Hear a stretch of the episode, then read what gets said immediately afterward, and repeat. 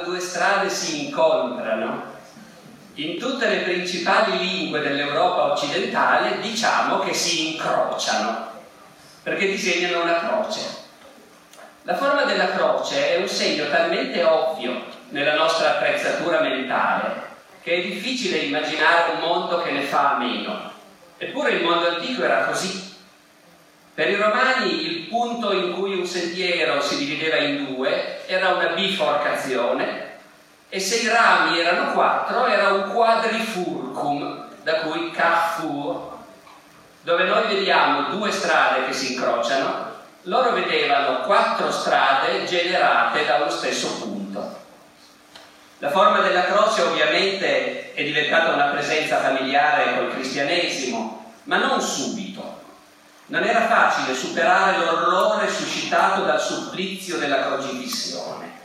E del resto non è un caso che forse la più antica raffigurazione del crocifisso, il graffito di Alexamenos, sia una parodia scandalosa. Trovato sul Palatino e datato per lo più all'inizio del III secolo, raffigura un uomo che adora un asino crocifisso. Ed eccoci a una prima biforcazione. La religione islamica, nata sui confini di un impero romano ormai da tempo cristianizzato, non ha mai superato l'antico orrore e continua a venerare Gesù e a odiare la croce, un atteggiamento incomprensibile per i cristiani abituati a venerare nel crocifisso Gesù e la croce quasi come una cosa sola. Scegliendo di cucirsi sull'abito una croce a testimonianza del loro voto, e di diventare quindi croce signati, coloro che partirono per la prima crociata pensavano senza dubbio soprattutto al fatto che la loro meta era il luogo della passione e che il loro sacrificio doveva rendere omaggio a quello di Cristo. È difficile dire se fossero consapevoli dell'odio che quel simbolo doveva suscitare nei loro nemici. Agli occhi dei musulmani la croce era un proclama di guerra e un simbolo di conquista. Dopo la caduta di Gerusalemme nel 1099, i vincitori eressero una croce sulla cupola della roccia. A distanza di tanto tempo, il ricordo di quella profanazione atterriva ancora il cronista egiziano Ibn Tavivirdi, che nel XV secolo la commentava così. Ciò che è proibito è reso lecito. La croce è stata collocata nel mirab. Adesso sarebbe giusto ricoprirla di sangue di maiale. Ma dopo la biforcazione ecco anche un primo incrocio di due concetti in origine profondamente diversi che tuttavia finiscono per incontrarsi proprio all'epoca della prima crociata.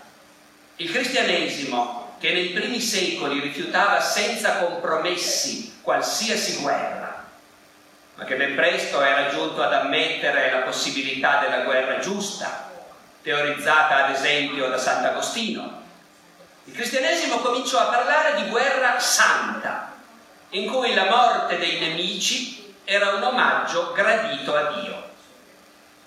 L'Islam, che fin dai primordi ammetteva il jihad fisabilillah, la guerra in difesa della fede, teorizzandola peraltro con tanti distinguo da ricordare più il dibattito cristiano sulla guerra giusta che non l'entusiasmo dei crociati per la guerra santa, l'Islam riscoprì il richiamo al jihad proprio per l'impressione enorme che l'aggressione della prima crociata aveva suscitato tra le folle.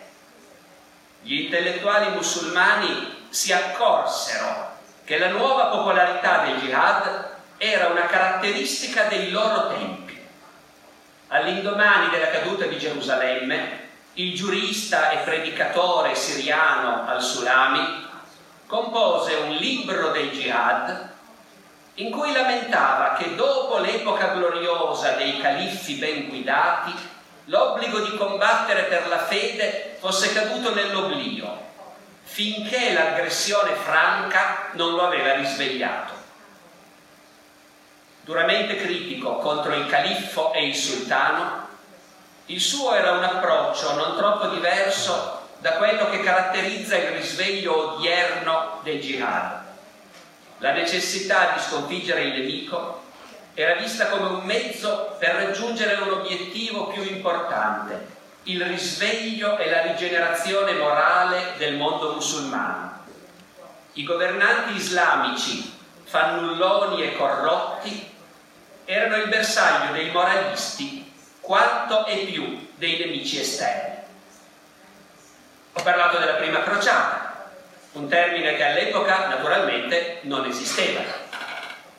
L'inconscia onnipresenza della croce nel nostro immaginario si riflette anche nel fatto che noi consideriamo del tutto ovvio parlare di crociate in riferimento a imprese che promotori e partecipanti non si sono mai sognati di chiamare così. Coloro che partivano si sentivano ed erano chiamati pellegrini.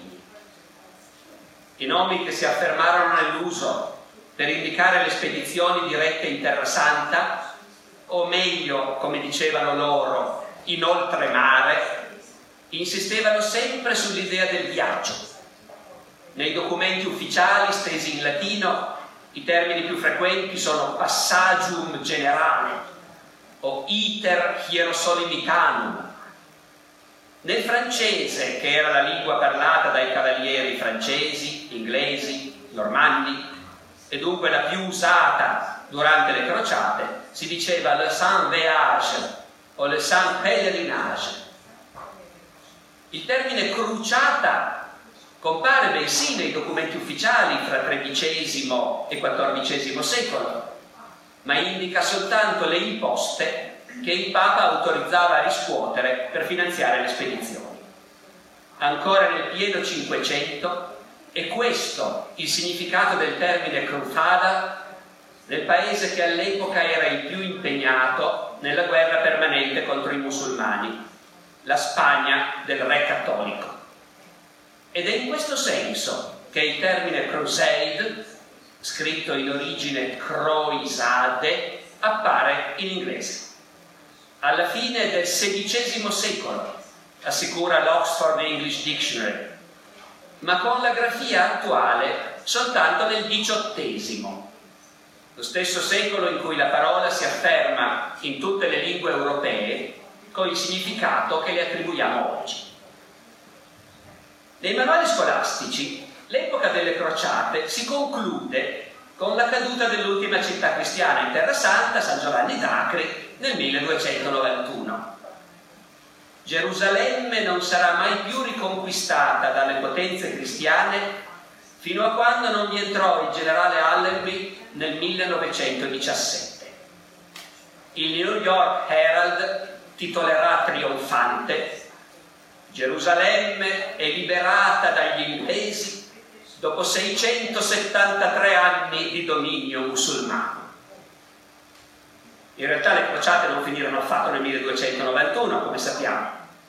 Steven Spielberg ci ha scherzato su col suo Indiana Jones all'ultima crociata, ma la verità è che le crociate continuarono, rivolte per lo più contro la potenza nascente dell'Islam, l'impero ottomano e nonostante una sequenza quasi ininterrotta di disastri. Ma soprattutto l'idea che fosse dovere dei cristiani riconquistare Gerusalemme continuò a far parte dell'attrezzatura mentale di tutti, anche se mutavano gli orizzonti politici e nascevano nuove mode culturali, mentre la civiltà del Medioevo si avviava a toccare la sua fase culminante, che noi chiamiamo il Rinascimento. E così la crociata è fra le ossessioni delle grandi mistiche che nel 3 e 400 incarnano un nuovo modo al femminile di intendere la religiosità. Nell'epoca del grande cisma, Caterina da Siena scriveva lettere in cui il ritorno alla città nostra di Gerusalemme è la metafora della vita eterna che tutti i cristiani devono cercare di conquistarsi. Ma alla regina di Napoli, Caterina scrive, invitandola a organizzare davvero la spedizione in Terra Santa. Siate capo e cagione di questo santo passaggio, sì che quello santo luogo non sia posseduto più da quelli pessimi infedeli, ma sia posseduto da cristiani onorevolmente. Al tempo della guerra dei cent'anni, Giovanna d'Arco, nel manifesto rivolto agli inglesi che assediano Orléans, li invita ad arrendersi e ad accompagnarla là dove i francesi faranno il più bel fatto d'armi che sia mai stato compiuto per la cristianità, cioè a Gerusalemme. Intanto era nato l'umanesimo, con la sua ansia di eguagliare gli antichi, e Francesco Petrarca invitava i cristiani a impegnarsi nelle crociate, così come i greci si erano impegnati nelle guerre persiane. Alla corte di Borgogna si faceva voto di partire per la Terra Santa nel corso di sfarzosi banchetti cavallereschi che Johann Heusinger nell'autunno del Medioevo ha raffigurato come il canto del cigno di una civiltà al tramonto. Ma negli stessi anni Enea Sidio Piccolomini esponente della cultura umanistica più moderna e in apparenza più cinica, dopo essere diventato Papa col nome di Pio II, impegnava tutte le sue energie nell'organizzazione della crociata e moriva nel porto di Ancona attendendo la flotta che doveva salpare per l'Oriente. E come lui pensavano alla crociata, diretta stavolta non più soltanto, non più verso la Terra Santa, ma verso Costantinopoli, gli inquisitori come Tomás de Torquemada, gli umanisti cristiani come Niccolò Cusano, i nuovi filosofi paganeggianti come Marsilio Ficino. Non si capiscono certi capolavori di Piero della Francesca, come la flagellazione di Urbino, se si ignora che dietro, come sappiamo dagli studi di Carlo Ginzburg e di Silvia Ronchey, c'è il sogno della crociata per liberare Costantinopoli. Ma se lo spazio della cristianità si riduceva a Oriente per l'avanzata ottomana, a Occidente si stava allargando e anche in quel nuovo orizzonte la crociata non era tramontata. Le grandi esplorazioni geografiche del Quattrocento si collocano in continuità con l'ideale crociato. Nel 1452, mentre i portoghesi erano impegnati nella circumnavigazione dell'Africa, Papa Niccolò V indirizzò al re Alfonso V di Portogallo una bolla in cui gli assicurava tutto il suo appoggio, perché ai suoi occhi le navigazioni nell'Atlantico rientravano pienamente nella guerra contro gli infedeli e si saldavano senza difficoltà con l'auspicato intervento in difesa dell'impero cristiano d'Oriente. Sono felice, scrisse il Papa al re di Portogallo, di vedere, cito, che in conseguenza del tuo pio e cristiano desiderio tu ti proponi di soggiogare i nemici di Cristo, vale a dire i saraceni, e riportarli alla fede di Cristo con mano potente. E perciò il Papa concesse al re piena e libera facoltà di invadere, conquistare, espugnare e soggiogare i saraceni, i pagani e tutti gli altri infedeli e nemici di Cristo.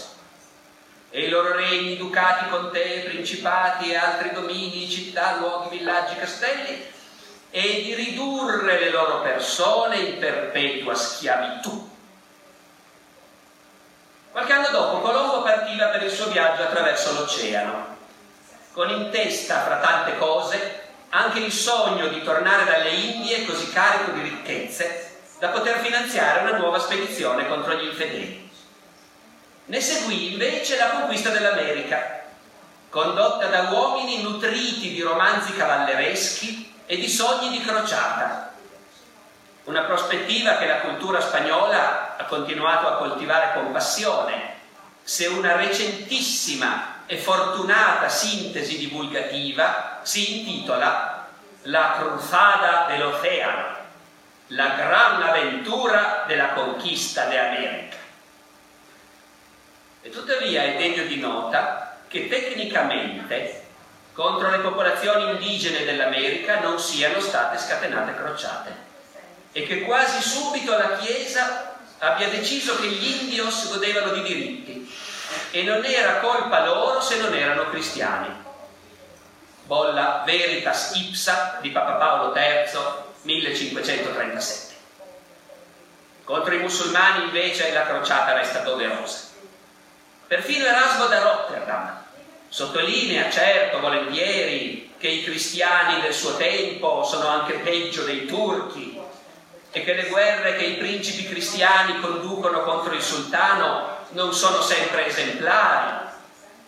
Non c'è niente di più stupido, secondo l'autore dell'elogio della follia, di questa smania che molti hanno di andare in pellegrinaggio a Roma, a Santiago o a Gerusalemme, dove non hanno nulla da fare. Ma se il mondo cristiano potesse finalmente rigenerarsi, anche Erasmo è d'accordo che allora varrebbe la pena di andare tutti quanti a Gerusalemme. Il fatto che le motivazioni religiose si confondessero con quelle politiche e che dietro gli appelli alla guerra santa emergesse sempre più spesso la difesa degli interessi nazionali, può apparire a noi come un segnale che l'autentico spirito delle crociate non esisteva più, ma siamo noi a torto a pretendere di distinguere ciò che è autentico o non lo è. Per gli uomini del XVI e XVII secolo la coesistenza di queste motivazioni era perfettamente normale e lo spirito di crociata si univa a quello nazionale anche fra i protestanti. Lutero, che all'inizio aveva visto l'espansione dell'impero ottomano come una punizione di Dio per i peccati dei cristiani e aveva proposto di non contrastarla, al tempo del primo assedio di Vienna del 1529 cambiò idea e decise che bisognava fare la guerra contro i turchi per difendere la Germania e la cristianità. In Francia il calvinista Bongard pubblicava nel 1611 la sua raccolta di cronache della crociata riprendendo il titolo di Guibert de Nogent, Gesta Dei per Francos. Dopo di lui la storiografia francese si impegnerà a dimostrare che l'epopea crociata era innanzitutto una gloria della Francia. Ancora al tempo del secondo assedio di Vienna, nel 1683, la guerra contro il turco e il ricordo delle crociate medievali si fondevano in un unico orizzonte. Tutti del resto avevano letto il poema del Tasso, La Gerusalemme liberata, autentico libro di culto dell'epoca barocca, il cui successo prolungò per generazioni il mito della crociata. Il poeta italiano produsse anche un altro effetto culturale decisivo, certificando il nesso inscindibile fra cavalleria e crociata, con effetti importantissimi in un'epoca in cui la società europea era dominata da una nobiltà di sangue che pretendeva di discendere dalla cavalleria medievale e ne aveva assorbito i valori. E poi all'improvviso il consenso si ruppe. Nell'Europa dei filosofi le voci intellettualmente più influenti cominciarono a dire qualcosa di enorme che le crociate erano state una follia, un'assurdità e un delitto, prova dell'abisso in cui la superstizione, il fanatismo e l'ignoranza avevano precipitato l'uomo del Medioevo e potevano ancora far sprofondare l'uomo moderno se non avesse imparato a farsi guidare dalla ragione. Nella sua Histoire des Croisades, apparsa nel 1750 e poi inclusa con ampliamenti nell'Essai sur les mœurs, Voltaire dichiarava sprezzantemente che la Palestina era un fazzoletto di terra senza nessun valore, più inutile della Svizzera, e che l'idea di partire in massa per conquistarla sotto la spinta della fede religiosa non era altro, cito, che un furore epidemico apparso allora per la prima volta affinché non mancasse nessun flagello possibile ad affliggere la specie umana. La voce sulle crociate nell'Encyclopédie, scritta da Diderot, è uscita nel 1754, si stupiva che ci fosse stata un'epoca di tenebre così profonde e di tale stordimento dei popoli e dei sovrani quanto ai loro veri interessi, da trascinare una parte del mondo in un piccolo paese disgraziato, al fine di sgozzarne gli abitanti e di impadronirsi di una punta rocciosa che non valeva una goccia di sangue.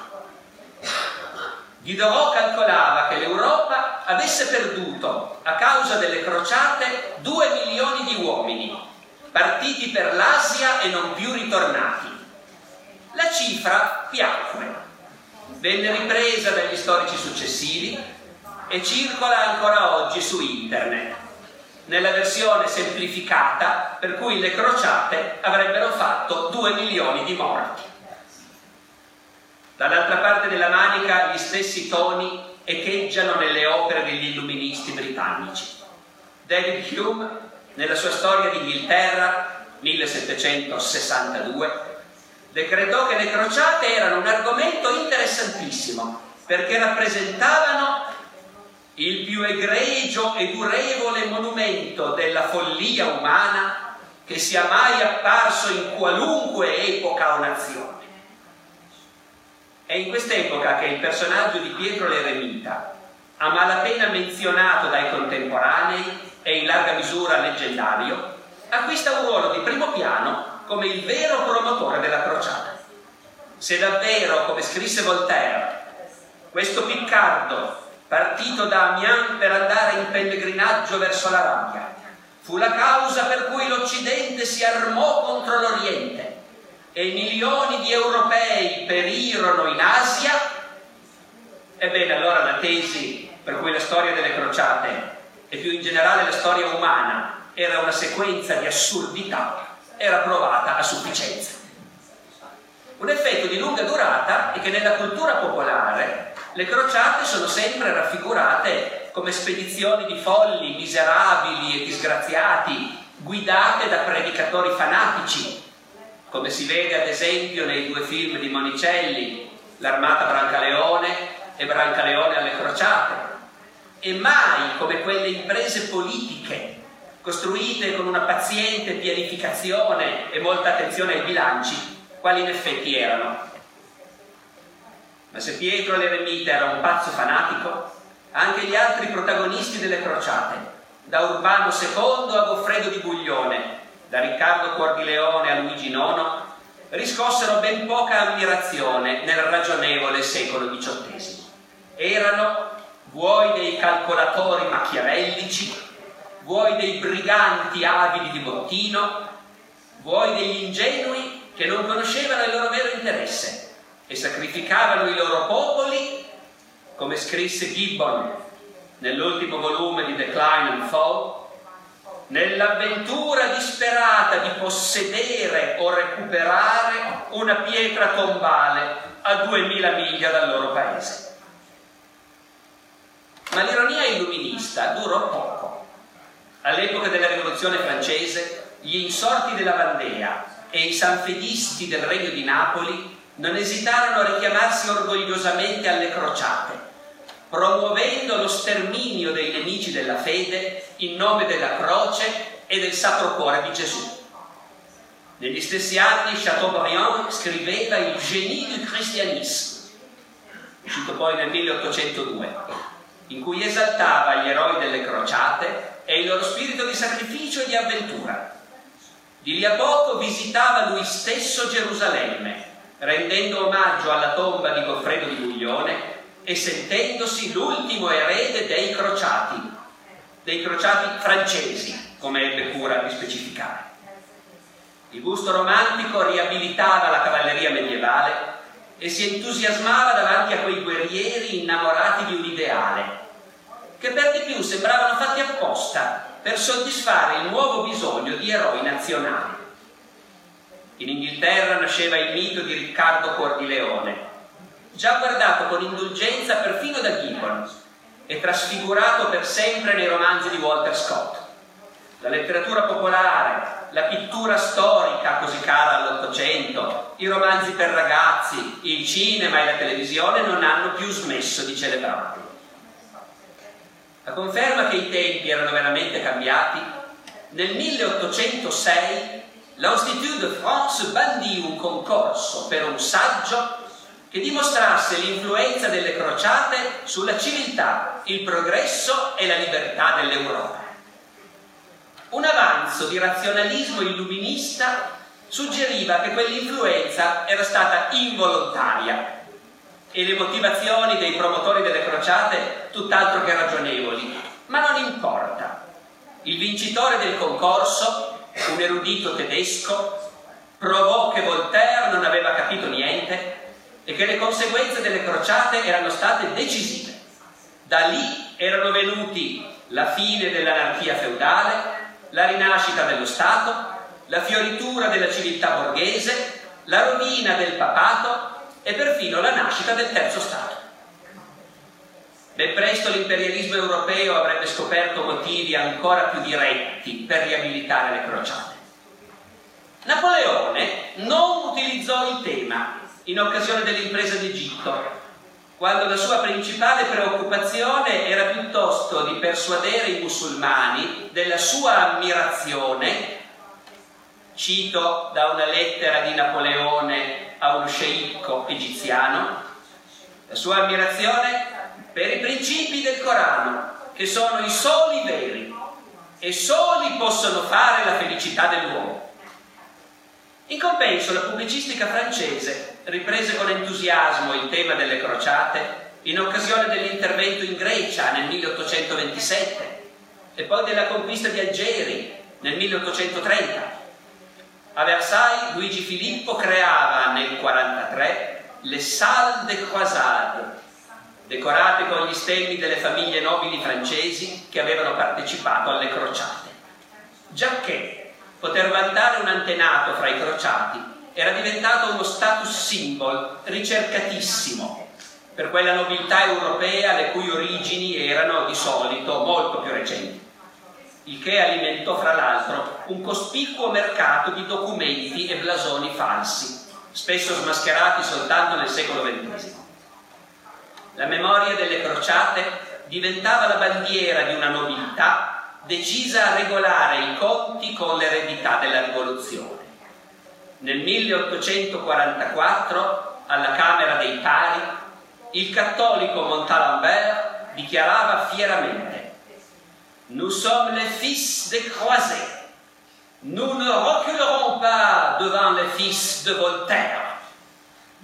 In questa stessa linea, tutta francese, di oltranzismo aristocratico e cattolico, gli zuavi pontifici al servizio del Papa si faranno ammazzare a Castelfidardo, come scriverà un giornalista francese, ce croyant de croisé. Ma l'entusiasmo crociato avanzava di pari passo nei paesi cattolici e in quelli protestanti, come si vide in occasione della guerra di Crimea nel 1854. Stavolta i turchi erano alleati, ma anche i russi, oppressori della cattolica Polonia, andavano benissimo come nemici di Dio. Tanto che in Inghilterra la guerra venne preceduta dalla proclamazione di un digiuno nazionale. E in Francia ci fu chi scrisse un poema epico intitolato La Croisade de Sébastopol, con Napoleone III nei panni del nuovo imperatore crociato. Da allora e fino alla fine dell'Ottocento la stampa, il pulpito, gli artisti evocarono il ricordo delle crociate ad ogni nuova tappa della penetrazione europea nei Balcani, in Africa e in Medio Oriente. Quando la Francia si proclamò il difensore dei Maroniti nel Libano, quando Ferdinand de Lesseps aprì il canale Suez, quando il congresso di Berlino ridisegnò i confini dei paesi ortodossi nei Balcani a danno dell'impero ottomano, e quando Gordon Pascià morì a Khartoum combattendo contro il Mahdi. Le crociate, insomma, erano diventate il preannunzio di quella grande e benefica spinta verso il progresso umano che per gli uomini dell'Ottocento era il colonialismo.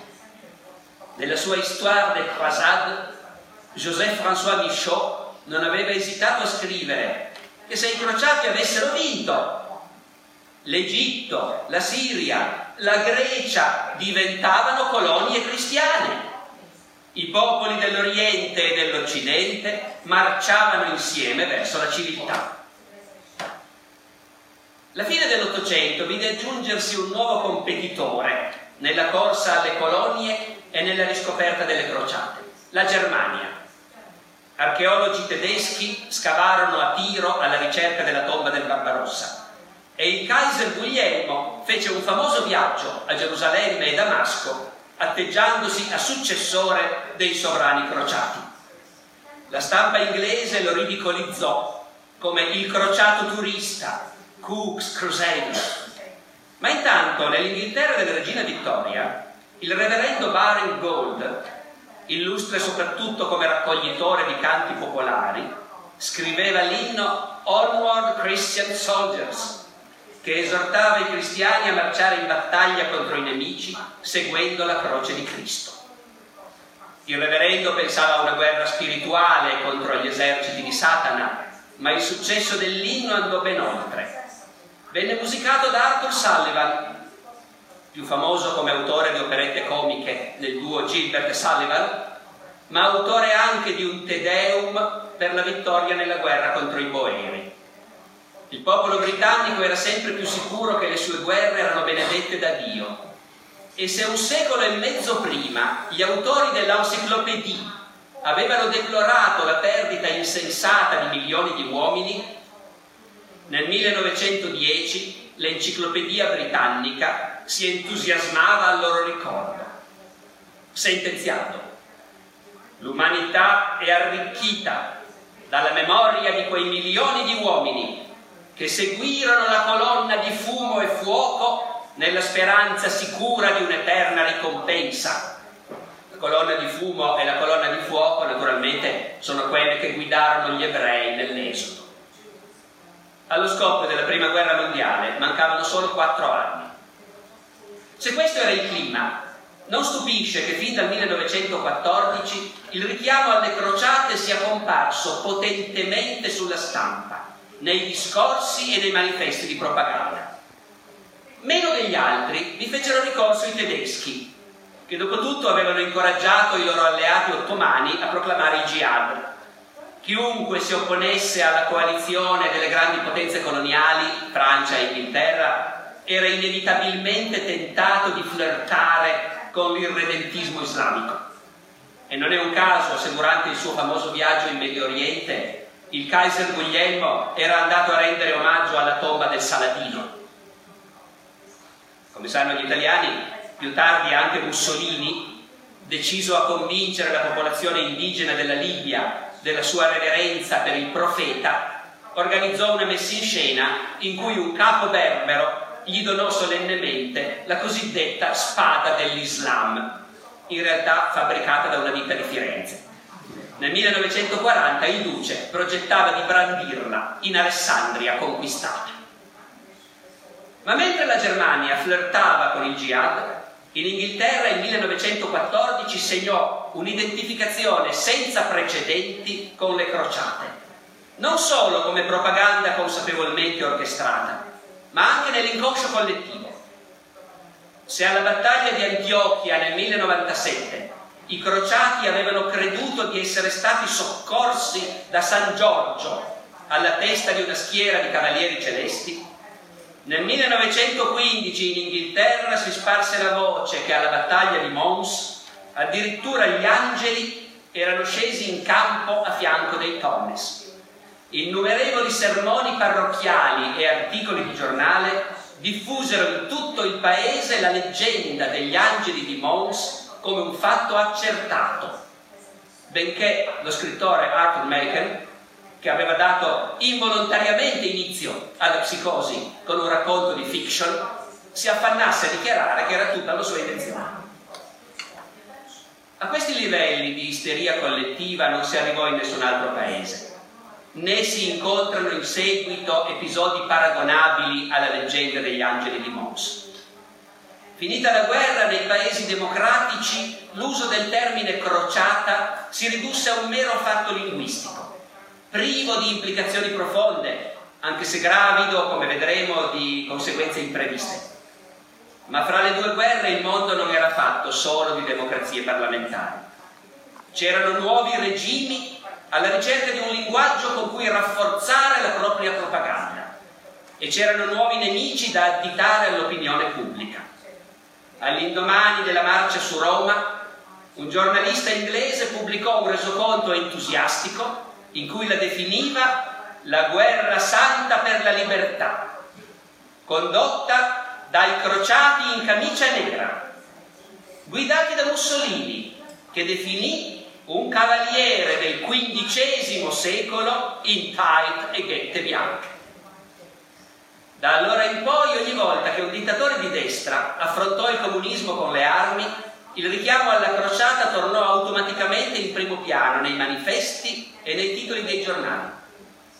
Fu una crociata benedetta dalla Chiesa cattolica, quella del caudiglio Francisco Franco contro il governo repubblicano, presentato al mondo come emanazione dei rossi senza Dio. Il sacrario di Valle de los Caídos, dove sono sepolti i caduti franchisti, venne istituito nel 1940 per perpetuare la memoria dei caduti della nostra gloriosa crociata. E ancora oggi sul sito internet dell'organizzazione Alleanza Cattolica la guerra civile spagnola è presentata col titolo La crociata spagnola. E non importa se Franco impiegò durante la guerra un gran numero di soldati marocchini a cui pagò per premio il pellegrinaggio alla Mecca. In Germania l'ascesa al potere di Hitler fu accompagnata da articoli di giornale che celebravano la crociata contro il bolscevismo. Non è una guerra, è una crociata, una guerra santa. I crociati della croce uncinata, con il loro Dio lo vuole, non moriranno per un dogma, ma per il loro popolo, il sangue, la razza, scriveva un quotidiano controllato da Göring. E come una crociata venne presentata l'invasione hitleriana dell'Unione Sovietica, non a caso indicata in codice col nome del più famoso crociato tedesco, l'operazione Barbarossa. L'idea di crociata, in verità, non era del tutto funzionale all'ideologia nazista. Due giorni prima dell'aggressione Alfred Rosenberg chiarì in una riunione riservata che non si trattava affatto di una crociata contro il bolscevismo e meno che mai di un tentativo di convertire chi che sia, ma di una guerra coloniale e di sterminio. Ma l'immagine del crociato andava bene per animare i tanti eserciti che accompagnavano quello tedesco in terra di Russia. Nel 1942 il re Michele di Romania istituì la medaglia commemorativa della crociata contro il comunismo. Forse memore che i suoi soldati, come i crociati nove secoli prima, avevano sterminato gli ebrei incontrati sul loro cammino. Oltre un secolo di rinnovato entusiasmo aveva fatto sì che il crociato rappresentasse indiscutibilmente un eroe positivo nella percezione occidentale. In altre culture però l'immagine poteva essere ribaltata. Nell'Unione Sovietica del 1938 l'Alexander Nevsky di Eisenstein rappresentava sotto una luce nefasta i cavalieri teutonici e il clero che benediceva le loro insegne dalle croci nere, volutamente simili a quelle naziste. Ma è soprattutto nel mondo musulmano, oppresso dal colonialismo, che la resistenza agli occupanti si traduceva nell'appello al jihad contro i nuovi crociati. Non a caso la parola crociata, un neologismo, compare in lingua araba alla fine del XIX secolo, quando sono pubblicati i primi libri moderni in arabo sulla storia delle crociate. Non che prima di allora il mondo islamico non avesse conservato la memoria dell'aggressione, anche senza avere una parola specifica per indicarla. Dal XIV al XVIII secolo nel mondo musulmano le cronache medievali continuano a essere copiate e citate. Gli storici musulmani continuano a scrivere la storia delle guerre contro i franchi e a esaltare i loro eroi da Saladino a Baibars. E l'opinione pubblica del Medio Oriente continua a temere che l'aggressione possa rinnovarsi.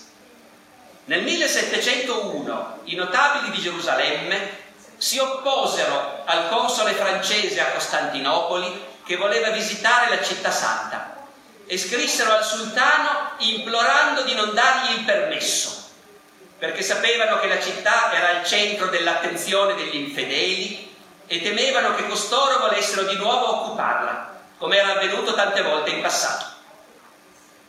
In quel momento era una preoccupazione fuori del tempo, ma di lì a poco il colonialismo europeo la rese di nuovo attuale. E mentre in Europa la sensibilità romantica e gli entusiasmi coloniali si incrociavano, alimentando la rivalutazione dei crociati, i leader carismatici della lotta contro i colonizzatori, come Abdelkader in Algeria e più tardi Omar al-Mukhtar in Libia, si richiamavano al jihad.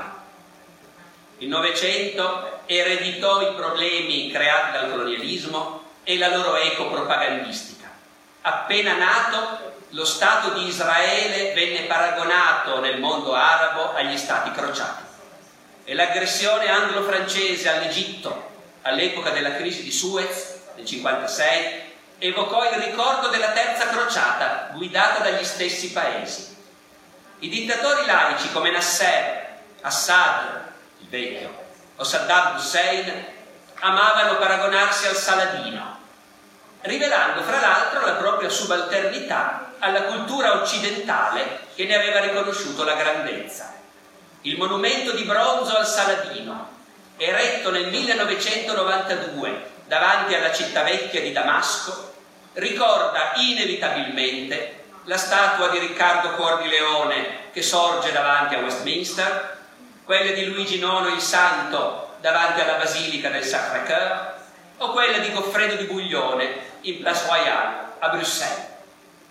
Ma non sono soltanto gli arabi a sentire il richiamo della lotta contro i crociati. Il turco Ali Agca, autore nel 1981 del fallito attentato a Papa Wojtyła, dichiarò di aver voluto uccidere il capo dei crociati. In occasione del suo viaggio in Turchia nel 2010, Benedetto XVI venne accusato di preparare la crociata. Col generalizzarsi del conflitto fra l'Occidente a guida americana e l'integralismo islamico, gli equivoci impliciti in questa opposta percezione dell'eredità crociata sono venuti a galla con pesanti conseguenze. Il generale Eisenhower, comandante delle forze alleate in Europa durante la seconda guerra mondiale e poi presidente degli Stati Uniti, aveva intitolato le sue memorie di guerra Crusade in Europe, senza che nessuno trovasse a ridire. Può darsi che George W. Bush non abbia fatto altro che reimpiegare un sintagma banale quando dichiarò, dopo gli attentati dell'11 settembre, che era tempo di lanciare una crociata contro il terrorismo. Ma può anche darsi di no, perché Bush e il suo segretario alla difesa, Donald Rumsfeld, continueranno spesso a rappresentare se stessi come crociati, proprio mentre accusavano gli islamisti di essere fermi al Medioevo. A Osama Bin Laden non parve vero di trovare nelle parole del presidente americano la conferma che l'Islam aveva davanti l'ennesima reincarnazione dello stesso nemico, già sconfitto una volta e sempre pronto a riprovarci. Con sarcastica professorale precisione il leader di Al-Qaeda paragonò Bush a Riccardo Cordileone e i suoi alleati europei a Federico Barbarossa e Luigi Nono. E come già in passato, l'appello alla guerra contro i crociati risultò strumentale alla denuncia dei governanti musulmani corrotti e alleati degli infedeli. La guerra dei crociati contro l'Islam si è intensificata dichiarò Osama Bin Laden in una lettera mandata alla televisione Al Jazeera nel novembre 2001 e aggiunse i musulmani in Afghanistan vengono uccisi e il governo del Pakistan si è schierato dietro la bandiera cristiana. Da allora la derisione dei nuovi crociati e l'appello a ricacciarli un'altra volta dalla terra dell'Islam sono divenuti pane quotidiano nei discorsi di tutti gli integralisti. Se nel 1964 un ancor giovane Jacques Le Goff poteva scherzare sul bilancio fallimentare delle crociate, dichiarando che l'unico frutto che l'Europa ne aveva ricavato era l'albicocca, mezzo secolo dopo e gioco forza a riconoscere che le crociate hanno lasciato in eredità un frutto avvelenato.